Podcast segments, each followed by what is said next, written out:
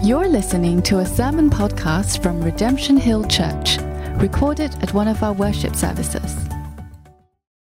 you have your Bibles, will you turn with me to Philippians chapter 3, verse 12, and I'll be reading right up to chapter 4, verse 1. So I'll just give around 10 seconds for you to flip open. Philippians chapter 3, verse 12.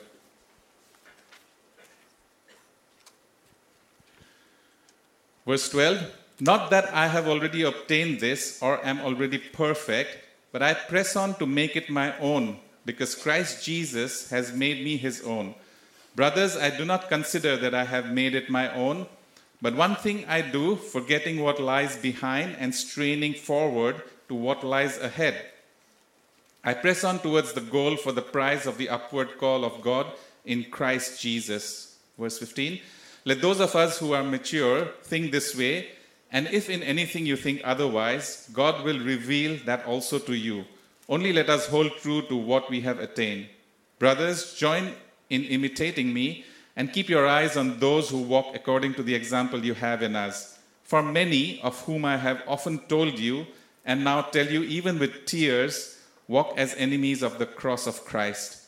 Their end is destruction, their God is their belly, and they glory in their shame, with minds set on earthly things.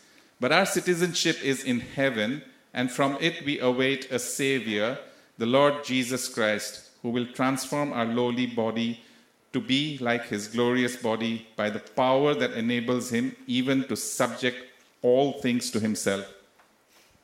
Chapter 4, verse 1 Therefore, my brothers, whom I love and long for, my joy and crown, stand firm thus in the Lord, my beloved. These are the true words of the living God. Thank you, Jeff, for bringing God's word to us today. Thanks, Katie. Happy New Year for those of you who are.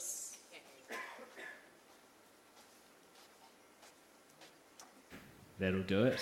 Happy New Year again to those of you who are celebrating and couldn't hear me the first time. Chinese New Year is a day when, uh, if you're a foreigner like me, um, you may feel like I have to wear red. Uh, that's how I felt this morning um, to, to fit in a little bit better. One of the other things I do, um, which makes me look like a, a real foreigner in Singapore sometimes, is I will run in the middle of the day. Um, so that's those are the two ways I, I, I sometimes uh, stick out, aside aside from others. But when I run, I run as if I'm in a race. I don't need time. I don't. Sorry, I don't need to time myself to feel like I'm I'm really racing and that I should be running faster. If I'm on a jog, there's someone ahead of me. If it's a man, a woman, a child, an uncle, I have to get past them, overtake. And I'm determined never to be overtaken myself. I hardly look behind, but I'm just like, just in case someone's there, I keep, keep going. Needless to say, I don't run very far, um, and I'm pretty breathless by the time I get home. But a race is a great metaphor for the Christian life. Uh, it's a race that requires perseverance, focus, and we're called to run to the end. And wherever you are in this race, whether you've just started or you've been running for, for quite a long time, we, are, we, we know that this race is going to get hard at some point. You're going to be exhausted, thirsty, um, really, really tired and, and worn out at some point in the race. And maybe you're at the point where it's hard for you today. You're, you're tired, you're exhausting. Following Jesus, living a life of, of, of, of fighting sin, denying yourself, trusting Him, maybe that's even become, become hard for you. And there are important questions for those moments. How do I keep going when it's hard?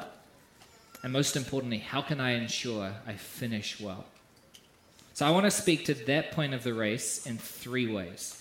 Three points. Press on because Christ has made you his own. Press on with Christ himself as your price.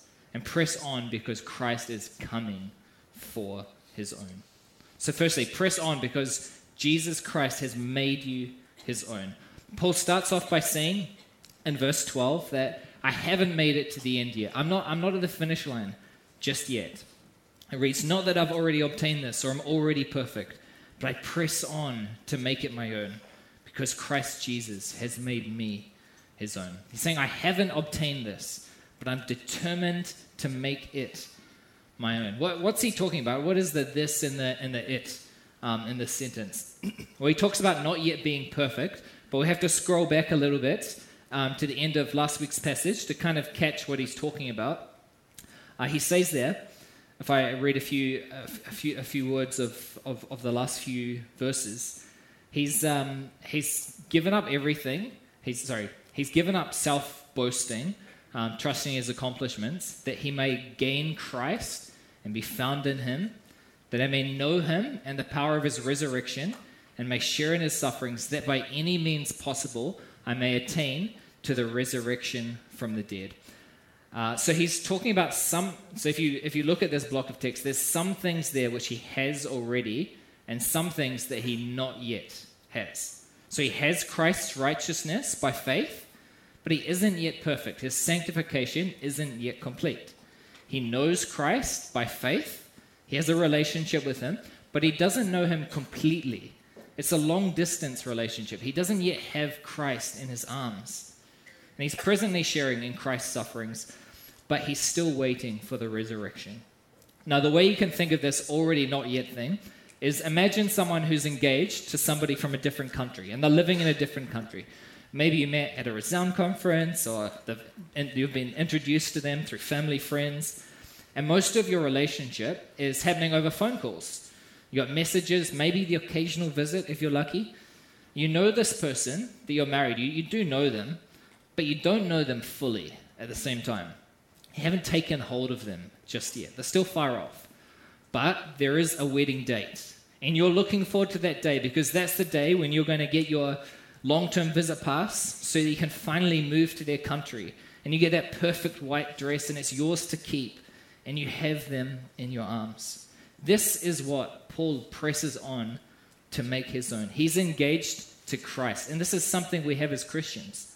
We live at a distance, we haven't taken hold of Christ just yet, but we know that we will take hold of him.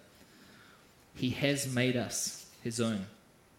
So in this, pres- in this, this period of, of, of long distance relationship, Paul presses on to make it to the end. He's pressing on in his sanctification to obtain Christ likeness to get to the resurrection. And look at the verbs Paul uses for the Christian life. He says, he presses on, he's straining forward. He tells them to hold true, to stand, ver- stand firm. All of those verbs are very active. Those are the kind of verbs you might use if you're describing climbing a mountain or running a marathon. There's nothing passive about them. And this means we're called to really fight for Christ in our lives. We're called to fight for, for Christ likeness, to press on with all our effort, to be competitive in holiness, to make it to the end. And that means it's painful sometimes. The pressing on is, is pressing on through pain. When I was in university, I used to run uh, 400 meters for my hall, so not, not a very high level, but, um, but I, I, ran in some, some, some races. Um, and compared to 100 or 200 meters, 400 is a hard race. It's a sprint. But your body can't really sprint that far. By the time you get to the last 150, lactic acid is, is building up in your legs. You're really fading. It's agonizing. You can't keep up that pace. Everything in your, in your body is telling you to just give up, slow down, but you have to press through the agony. Just push as hard as you can to make it to the end and pass the, the baton to your teammate. That's pressing. It starts to hurt, and you press on through that. Remember, Paul's in prison. He's, he's just written to them to, that he expects to share in Christ's sufferings, to, to become like him in his death. Now, I know it's Chinese New Year and we're not supposed to talk about suffering, but that's what, that's what this, this means. Why should we press on when faith is hard? Where, where does the push actually come from? I, he says, I press on to make it my own because Christ Jesus has made me his own. When, it's, when it hurts, he turns his gaze and he sees what Jesus has first done for him. He presses on because Christ has made him his. Now, if this race, if the way we run this race, it's all about our obedience, the amount of exertion we, we put in to get to the end and, and get the prize, we'll be total failures at that. I fail at this all the time. I sin and, and fall short again and again and again. But Christ has first run the race for us. He lived a life of perfect obedience to God. He pressed on through suffering, yet without sin. And he died on a cross for sinners, and he, he, he resurrected from the, from the dead. He has really run this entire race and made it to the end. And what he does is he shares his victory with us. This is the, I'm saying that Jesus has done it all for us. And these words, Christ has made us his own, it's super intimate. It's like a wedding. In marriage, two become one. And part of this, one of the ways you might express this, is that we share our bank accounts. They share their assets and, and liabilities. You can think of this. This is something that we have with Christ. Christ's assets are shared with us. His righteousness, all of his accomplishments, everything Christ has is shared with us. And everything that I have, all my liabilities, my sin, that's shared with Christ and that's paid for by Christ on the cross. As a husband to his bride, Jesus makes us his own. He makes us one with himself. And this is something every sinner is invited into. Every, every one of us is invited into this. We fall short, but in love, Christ freely offers himself to us. And you can receive this by, by faith. Now, some of you might ask okay, if Jesus has done everything for me, finished the race, paid for my sins, done all that, why do I have to press on so hard? Why do you talk about the, the Christian life as, as, as a kind of race where you're fighting and, and pressing on through, through difficulty? Aren't we supposed to just rest in Jesus? And you might think that straining, exerting effort to obey Jesus is contradictory to resting in Christ and being justified by faith. And I can see why you might think that. Paul, if you think of last week's sermon, Paul was just warning about uh, warning the Philippians about legalists who put their confidence in their accomplishments, who trust in their own obedience for their relationship with God. And Paul's argument was like, like I could do this, but look at me, like all of my past accomplishments, tribe of Benjamin, zealous for the law, Pharisee of, of Pharisees, all that stuff, that's all trash. That's all trash compared to knowing Jesus. It's all trash compared to having Christ's righteousness through faith alone. But straining and earning are not necessarily the same thing. Paul doesn't say then, because Christ has made me his own, I rest in him. It's okay. I just I just trust him. It's going to be fine. He says because Christ has made me his own, I press on through pain, remember, to make him my own. For Paul, it's actually straightforward. Resting in Christ's victory is what pushes him to strain and follow after Christ, to pursue Christ all the more. Resting in Christ and fighting sin are not mutually exclusive. We don't strain to earn, we strain because we're first won by Jesus. And when Paul gave up being a Pharisee to follow Jesus, he actually didn't become any less zealous in his obedience to God just because Christ has paid it all for him. He actually became more zealous in following God because now instead of persecuting other people out of his zealousness for God, sending them to prison, stoning them, having them stoned, he's now the one who's suffering himself for following Jesus. This takes a, a whole lot more effort and zeal- zealousness. He's the one being stoned, he's the one who's in prison right now. If your understanding of the gospel then makes you selective about God's commands, the problem is that, that we haven't tasted deeply enough of the sweetness of who Jesus really is. Now, there's a problem when we think of God uh, as this harsh, demanding manager. Um, for those of you who might have had a harsh, demanding manager before, how do you work unto a harsh manager? Well, when they're watching, you strive really hard because you've got to appease them, especially in a performance appraisal time. You have to keep your job. This is the only option. You need to like try and get a good score on your performance appraisal um, to get some sort of bonus. But then when your manager, who's, who's a harsh manager, when he's not watching, you slack.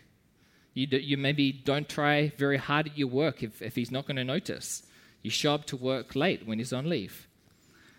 The point is, if you have to earn someone's love, you will hate them. But behind both of those attitudes of striving really hard to earn his favor and, and just slacking because he's not, wa- not watching, you're still viewing God as a harsh manager. Compare that to working to please someone that you, that you really love. When you're won over by a lover or by the love of a friend, pleasing them is the lightest thing you can do. Serving them is just, just a joy. You love to organize their birthday party. You don't mind all the effort that, that, that goes in because you love this person, you love this friend.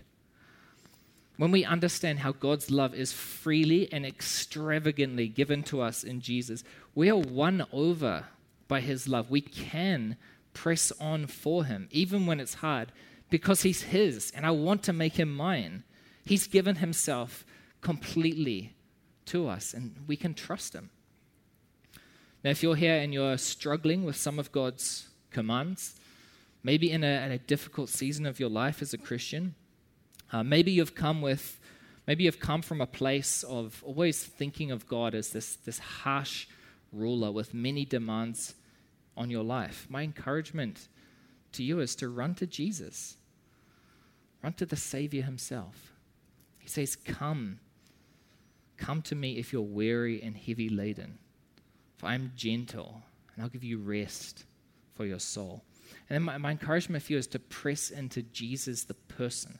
Consider what his love shows you about the type of master God really is and how God really wants you you to live. It's, it, it's a life of not pressing on and, and, and, just I, have, I obey for, for obedience sake, but I press on into Jesus, the person.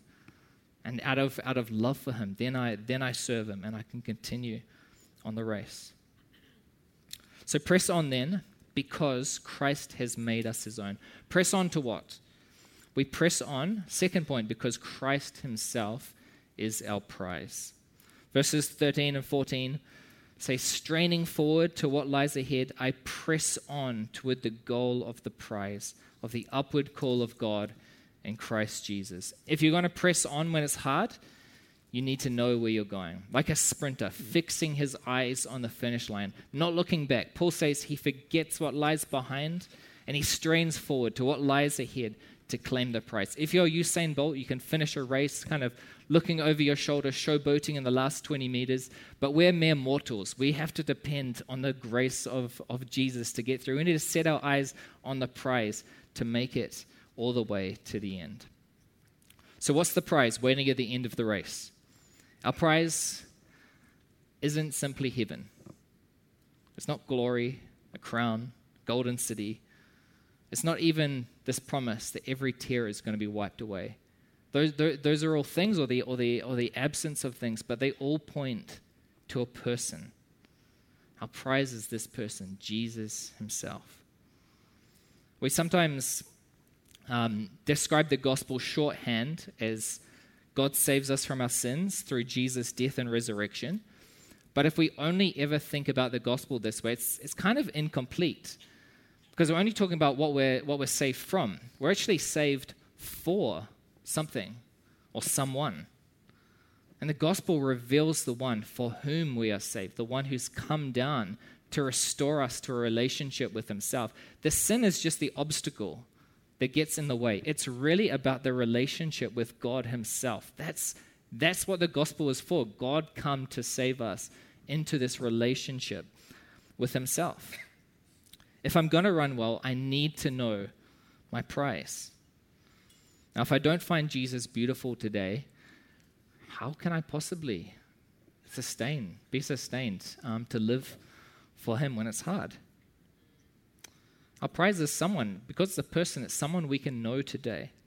The more you taste of Jesus, it's kind of the opposite of chocolate. The more, the more chocolate I eat, the, the, I get diminishing returns, right? The less and less I'm satisfied by each additional bit of chocolate. Um, but Jesus is the opposite. The more I taste of Jesus, the more I want of him, the more I enjoy him, the, the more I actually, I, I actually love him, and the more I want to press on for him. As your relationship with Jesus one that, that, that we're cultivating each day because we're preparing for when the race is hard? We need to put ourselves in places where we're going to hear his voice. Now, I don't know how you can do this apart from spiritual disciplines, but at the same time, we don't read the Bible and, and pray just for the sake of, of discipline, just for the sake of reading our Bible. Let's draw near to this person because we really expect to hear his voice. We, we expect to have a personal relationship with him. We expect a taste of his sweetness in the specifics of our lives. He, that he actually speaks to me as an individual. Now, my wife is going to give birth in a few weeks. Um, and every mother knows, in a way that the rest of us really have no idea, what a painful experience this, this can be, or this, this will be. Um, and of course, she's fearful, right? She, she's heard stories. But when she fears, the thing that she's told me gives her hope is that she knows Jesus is in the room with her. We don't, we don't have a doula, but, but she knows that Jesus is her helper, her encourager, that she can lean into him at her weakest. And she knows that suffering doesn't separate us from our prize, but suffering is actually something that makes us to press into Jesus and rely on Him more. And she shared that in suffering, she expects to experience the sweetness of Jesus in a unique way that she won't otherwise know.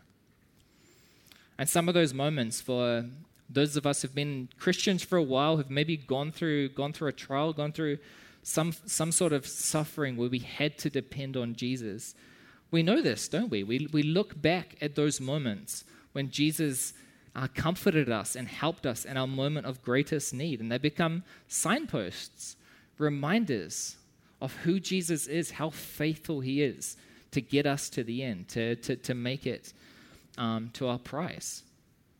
They remind us that he's worth fighting for.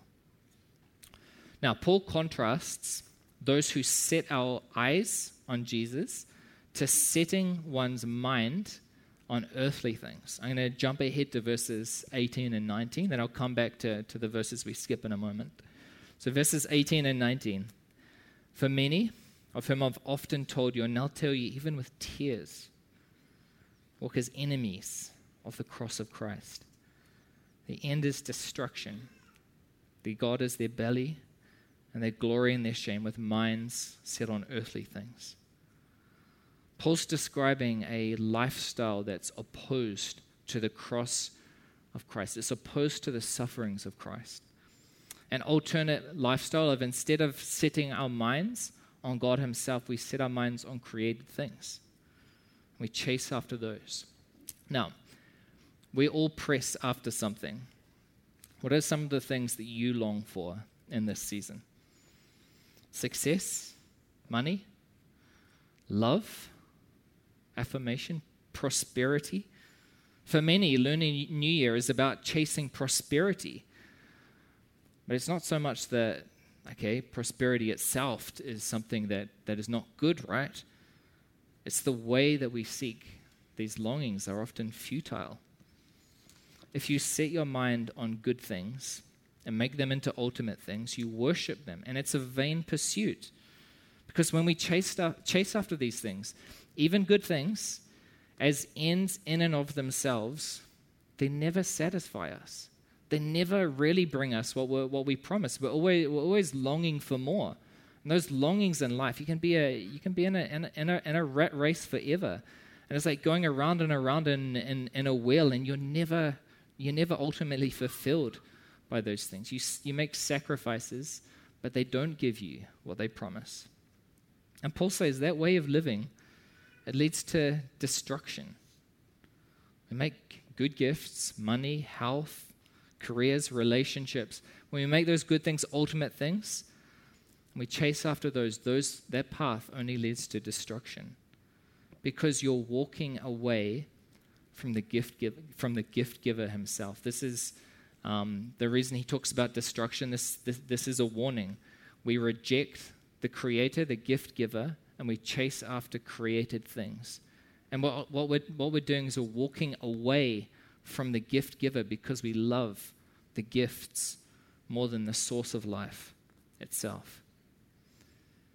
You're seeking what only your Creator can give you and things that can't satisfy. Now, C.S. Lewis realized this predicament and he said, If I find in myself desires which nothing in this world can satisfy, the most logical explanation is that I was made for another world. And consider for a moment waiting for things compared to waiting for a person. A few months ago, I ordered a new iPhone. I waited for it. I finally got it. And when, when like, after a few days, I was totally bored of it, right? It's just a faster version of, of my own phone. Compare that to waiting for a person. My mom just booked flights to visit, and I'm waiting for her to visit. And she's visited before. I know it's different, right? When I spend time with her, it's, it's not like I'm sick of her in, in, in just a week. Like, I, I, I wait for something that's, that's going to satisfy me. Now, this is pointing to something greater. You wait for a thing and you're dissatisfied for, uh, within a week. Wait for a person who's really worth it, you're not quickly dissatisfied. But this points to something even greater because even, even a person can let us down, right? But it tells you if you're made for relationship, then more than that, it points to our longing for a relationship with our Creator who never lets us down, but always that ultimately satisfies the longings of our hearts. Your longings reveal that you're created for Jesus Himself. God's made Himself known, and Jesus invites you into a relationship with Himself that will satisfy your deepest longings if you don't know Him. He doesn't satisfy your longings in the way you expect, but in the way that gives life, lasting life, and joy and fulfillment. And you're invited to receive Jesus by faith, putting your trust in Him, thinking He is the one that's going to satisfy these longings. I'm going to stop chasing after them in the way that I have. But this isn't just a warning to non Christians, right? Paul's words are a warning to us as well. The question is, what pursuit am I on? And the telltale, telltale sign in verses 18 and 19 is, what am I setting my mind upon? Consider how much this idea of what you set your mind on comes up in our passage. He says he forgets what lies behind. Um, he tells people who are mature to think like him. He says, Join in imitating me and keep your eyes on those who walk this way. And he warns against setting your mind on earthly things. So, what you set your mind on determines which direction you go. Each day, we either set our minds on Christ and we press on after him, or we set our minds on earthly things and we walk away from Christ. The manner of your life tells you what your prize is. Now, there's an alternate lifestyle that's sold to us in Singapore, right? It's the mindset of materialism, meritocracy, success, status. When you go visiting later today, if, if you are visiting, and you get your annual checkup of how you're really doing in life, what you're doing with your life, the questions about when are you having children, or as one lady in our CG shared, when your auntie passes you the ang pao and says, last one is a single next year, she's suggesting a worldview that the ultimate prize is a boyfriend and marriage. That's not what we believe as, as Christians. You're being sold a different story about what true gain is. And Paul says, don't buy it. When Paul describes this other pursuit, he doesn't simply call them enemies of Christ, he says they're enemies of the cross of Christ. In this opposing worldview, suffering for Jesus, missing out in life, is foolish. But if we're pressing on after Jesus, suffering's expected. Deferred longings are, are, are expected because we're waiting for Him. And the way you respond to suffering tells you what you really prize. Treasuring Jesus in suffering tells us that we're, we're on the right track.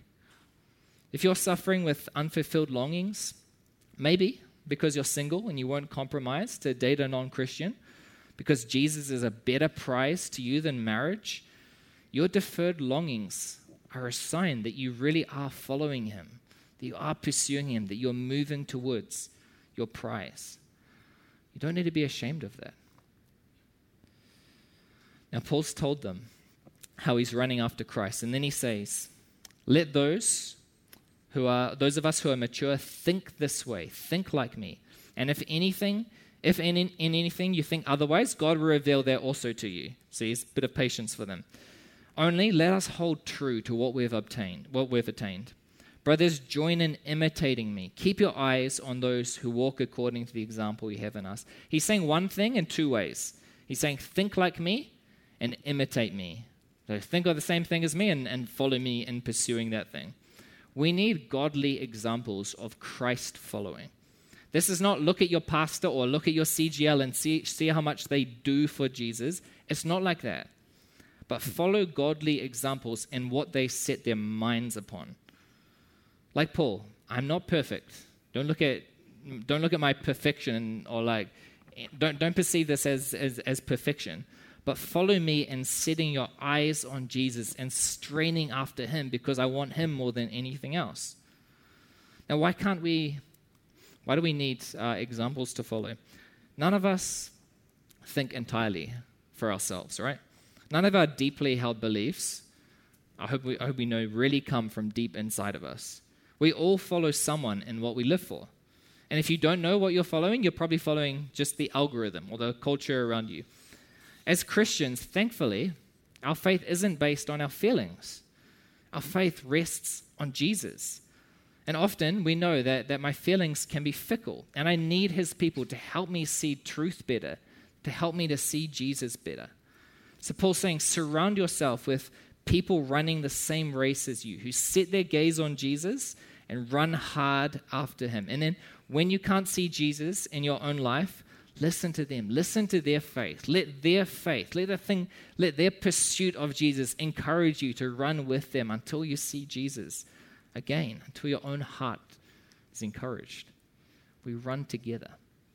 So let's, let's look at our Sunday worship in this way.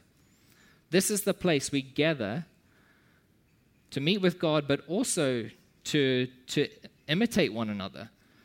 And, and turning our gaze to Jesus and beholding Jesus as the true prize. That's what we're doing when we're, when we're worshiping together.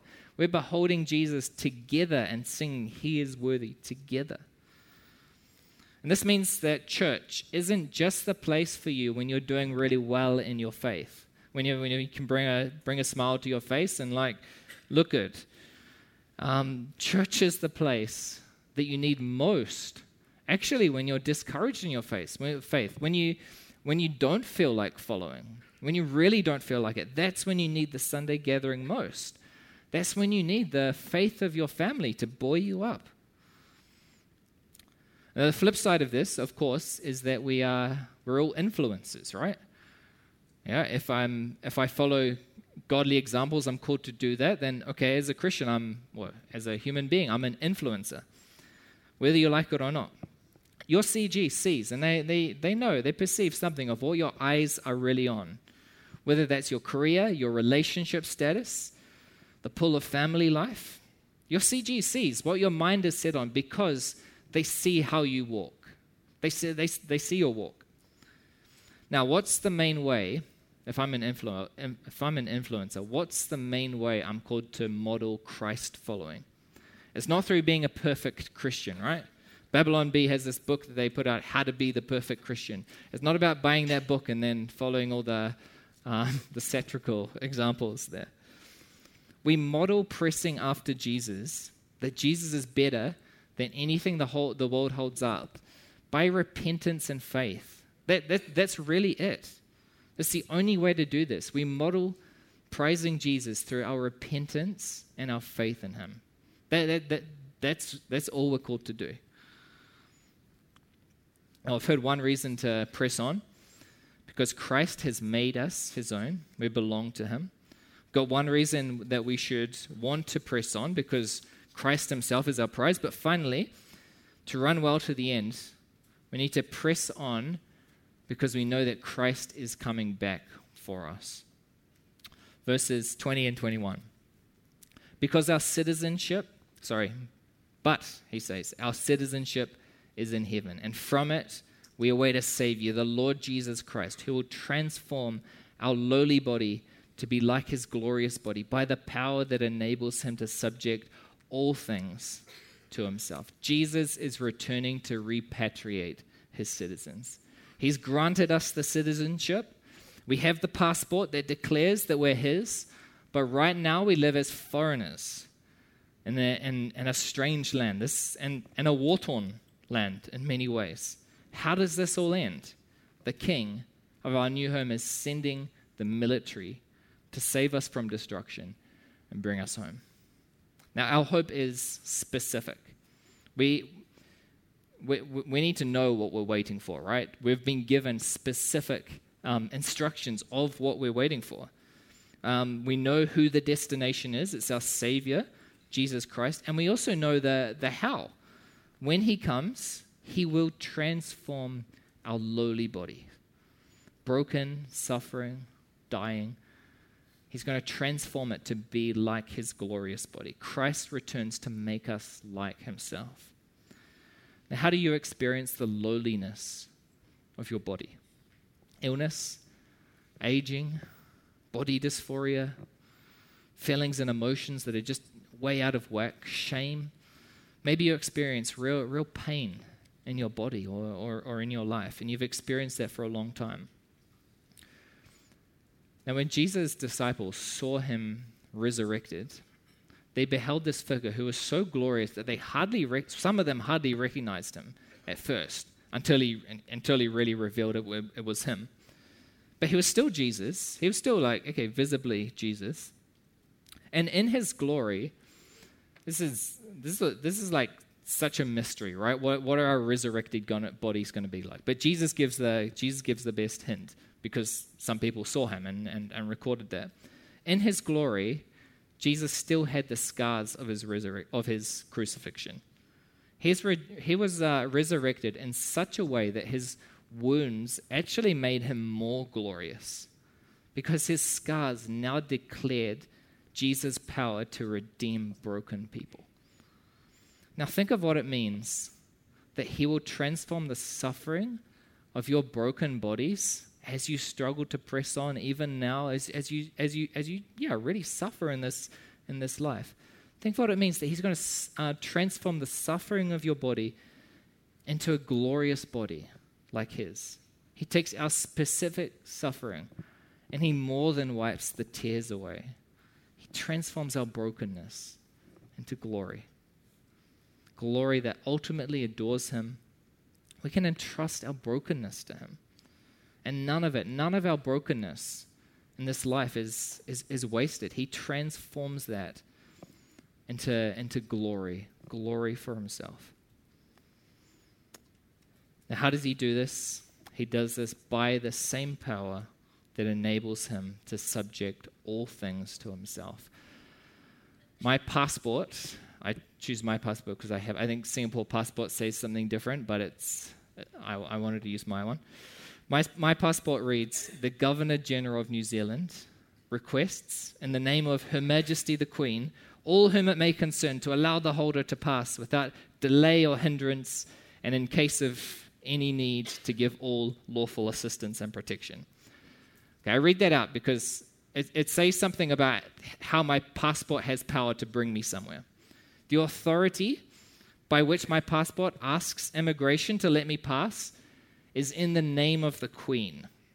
Okay, the queen is dead, but this human authority, even though she's even though she's dead, she's just powerful enough to get me through the through the human checkpoint at, at ICA. Now, the promise of repatriation for us depends on the power or the authority behind your passport. If our citizenship is in heaven, this passage is saying the authority by which we will be repatriated is this our Lord and Savior, Jesus Christ. The power by which he will surely bring us home is the same power that uh, enables him to subject all things to himself. Remember Philippians 2. This is a, this is a throwback to that. It said God has ex- has highly exalted him. It's the same power that rose Jesus from the dead. And God's bestowed on him the name above every name, so that at the name of Jesus, every knee will bow and every tongue confess that Jesus Christ is Lord, everything in creation is going to be subject to this king. That's the power with which God will bring us home. And our king personally returns to make sure we're repatriated to himself. Now, I want to say here that our hope as Christians is historical. This is not wishful thinking. But we, we, we, can confidently expect Christ to return based on a historical event. We expect Jesus to come and resurrect our bodies because he first rose from the dead physically in history. We've got real reasons to believe this. There's, there's eyewitnesses who went to their death proclaiming this. If you're finding this, this claim hard to believe, whether you're a Christian or you're exploring the faith, I'd invite you to, to come and chat to, chat to one of us. Um, go explore some of the evidence for this yourselves until, until you're able to, to really have a, a confident hope in, in, the, in these claims. Friends, we don't belong here. This earth is not our home. Press on, awaiting your true home. Now, we can assimilate into the culture of this world, denying our heavenly citizenship, or we can live counterculturally because we're confidently awaiting our Lord and Savior. Maybe you're someone who was once zealous about your faith. You were really trying your best to live it out. But as you've grown older, you've become a bit cynical. You've come to accept, accept certain things about the way the world works. And you've made some compromises. But we're foreigners. Let's not settle here. A more literal translation of Philippians 1:27 reads only live as citizens worthy of the gospel. Let your citizenship, let the way that you live reflect your citizenship.